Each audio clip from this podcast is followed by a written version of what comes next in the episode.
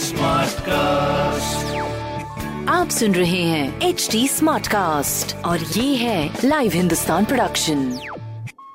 हाय नमस्कार, मैं हूँ आरजे वैभव और आप सुन रहे हैं आगरा स्मार्ट न्यूज। और इस हफ्ते मैं ही आपको आपके शहर आगरा की खबरें देने वाला हूँ। खबर नंबर एक की बात करते हैं। आगरा के नेशनल कॉलेज में अब एजुकेशन और होम साइंस के साथ इस सेशन से ग्रेजुएशन लेवल मैथ्स के कोर्सेज को भी शुरू किया जाएगा।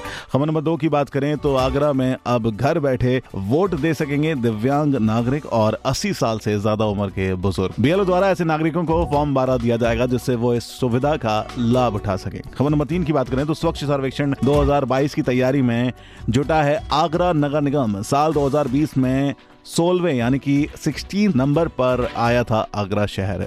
इस साल सीवेज मैनेजमेंट सिस्टम पर ज्यादा ध्यान दिया जाएगा। ऐसी खबरों के लिए आप पढ़ सकते हैं हिंदुस्तान अखबार। कोई सवाल हो तो जरूर पूछेगा on Facebook, Instagram and Twitter. हमारा हैंडल है at the rate H T Smartcast. और ऐसे पॉडकास्ट सुनने के लिए log on to W W W dot H T Smartcast dot com.